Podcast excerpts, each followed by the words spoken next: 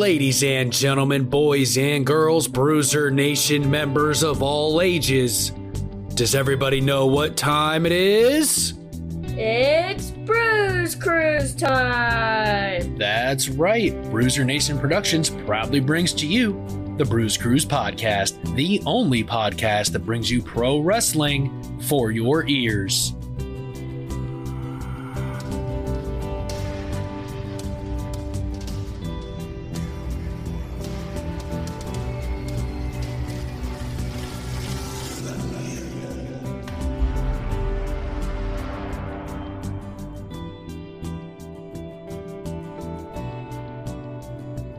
All right, Bruiser Nation, welcome back to the Bruise Cruise podcast, the only podcast that brings you pro wrestling for your ears. This week, we continue our G1 Climax 30 coverage, Group B, Night 1, Match 2, Toru Yano versus Sanada. I haven't seen a lot of these two guys either. You know, if you've listened to the Bruise Cruise podcast, New Japan is still, you know, not new to me. I've been aware of it. I've watched Kenny Omega and the Young Bucks and a lot of other guys that came over, the Finn Balor's and all of that. But as far as watching it weekly and trying to do things, um, I have not done that until this year. So this is still new to me, which is very exciting.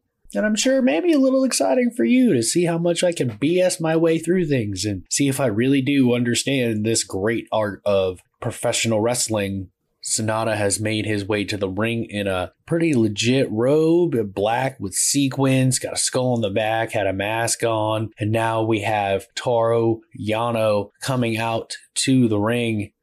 It's like he's got himself a trophy. I'm not sure what that is. I'll probably have to look that up. And slowly but surely, not really slowly, he didn't run, but he didn't walk either. Sanada has made his way to the ring in a red jacket with a dragon on the back with some gold trim looking pretty legit here. The Goodwill Ambassador, apparently, Toru Yano, as the commentators have informed me, and I'm getting, I'm kind of excited for this. Like I said, I really don't know what to expect from these two professional wrestlers, so here we go. The referee is checking on the gear of both men. Toru Yano just sprayed sanitizer on the ref before he checked to make sure he didn't have weapons. Can never be too careful in this era of the COVID virus. And yes, New Japan has fans, and not separated fans, shoulder to shoulder fans. Oh, he had tape hidden under his knees.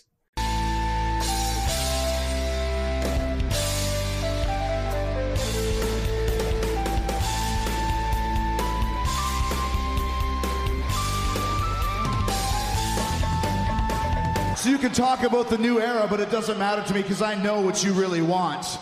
And I'm going to give it to you. I'm going to give you what you crave right now. Tonight, I give you the gift of Jericho. Drink it in, man.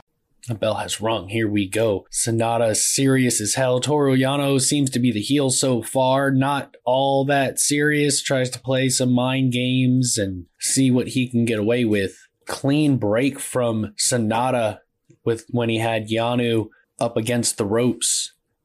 Bow and elbow tie up yet again. Toru Yano has pushed Sanada back to the ropes. The referee is once again asking for a clean break. Yano has not re- broken yet, and there he goes, and it was clean. Let's see if that sportsmanship continues between these two superstars. Oh, gross. Professional wrestlers. What's he? What else does Yano have? This is ridiculous. Sanada went for a waistlock on from behind and felt more tape under Toru Yano's gear. Roll up real quick. One, two. Yano kicks out at two. Sanada surprised him as he was getting admonished by the referee. Cover one, two. Oh, wow. That was so close. That was two and three quarters of a pinfall attempt there. Yano grabbing the turnbuckle pad off. Now we have the rolling schoolboy package. Lots of rolling right now. Probably three or four times now. Cover one, two. Yano kicks out at two, all while holding that turnbuckle pad. Now he's going crazy with it, slamming it around the ring. Single leg takedown by Sanada on Yano, who hits him with the turnbuckle pad right in front of the referee. I guess there's no disqualifications in the G1 Climax tournament. Now Yano has escaped to the outside trying to catch his breath halfway down the entrance. Now he's got to grabbed a chair from the crowd that has G1 Climax picture on it. It's kind of just taped there, sitting down. Sanada looking at him from the middle of the ring, like, what in the world are you even doing right now? He's just trying to, you know, stop being dizzy because they rolled like 10 times. That was ridiculous. There are 10. There's a 20 count. Still catching his breath, hanging out. He's like asking the ref to stop counting. Sanada will not go to the outside. Yano is trying to get him to. Now he's got to run to the ring. That was a mistake. He never should have gone out there. Oh, sure. Now he's going to take the turnbuckle pad Sanada is, and the ref is not happy. Now the other turnbuckle pad's off, and we have dueling turnbuckle pads here going at each other with them like they are swords. The Rose at it, Yano drop kick to the turnbuckle pad, and Yano, Yano is down on the mat.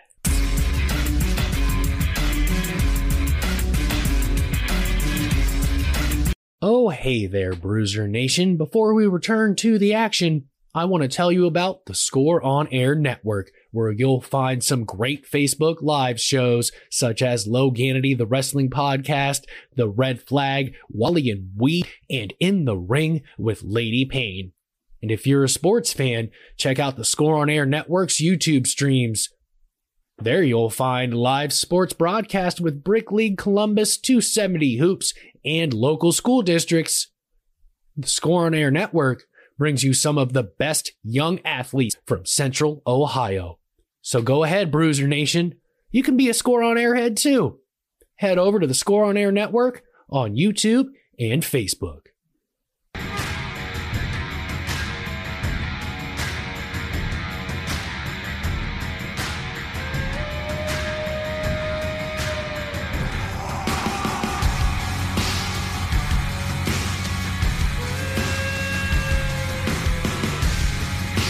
Sanada climbing to the top rope. A Asai moonsault. Yano moves, but Sanada's able to land on his feet. Rolled into the exposed turnbuckle. Schoolboy one, two. Oh, kick out at two. Sanada with a lower knee to the midsection of Yano. Bounces off the ropes. Atomic drop by Yano. Inverted atomic drop. Slingshot to the other exposed turnbuckle. Yano to Sanada. Now Sanada has no idea where he is. He nailed his head on that top exposed turnbuckle. Single leg takedown by Yano and Sanada is laid out in the center of the ring.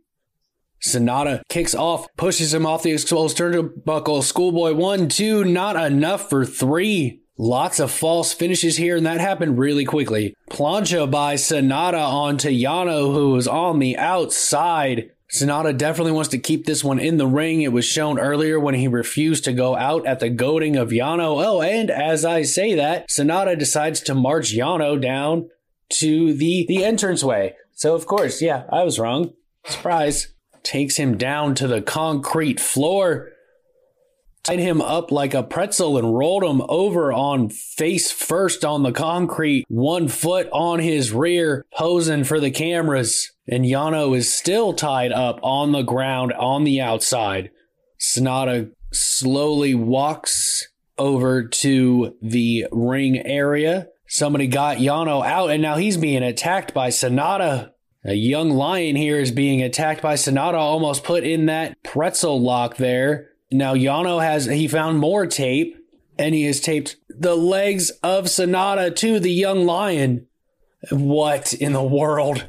Used intelligence to defeat Sanada in the second match of G1 Climax 30 Group B winning by count out by taping Sanada's feet or Sanada's foot to a young lion's foot. Well, that was definitely shorter than I had anticipated. Nothing, there was nothing catches can is about that. That was total heel tactics the whole way. Bruiser Nation, that wasn't a bad tournament matchup. Uh, I'm a little bit surprised about how it went. You normally don't see those, those kind of hijinks over in New Japan, but I kind of liked it. It's not, it's, not for everybody, but it, I enjoyed that matchup, the story they were telling. Is what made that. Sanada is definitely the more experienced, volatile, technically sound of the two. Yano knew that going in, and he had like four rolls of tape hidden under his wrestling gear, which was obviously he had a plan. The ref only found three of them. One of them was with the help of Sanada, and he was able to tape the legs of Sanada to a young lion who would just help Yano get out of that pretzel lock that he was in. So decent story, pretty good. I'm really interested to see what happens on the the next matchup in Group B, which will be Kenta versus Hirooki Goto. So look forward to that, Bruiser Nation. Until then, stay good, because I'm always good.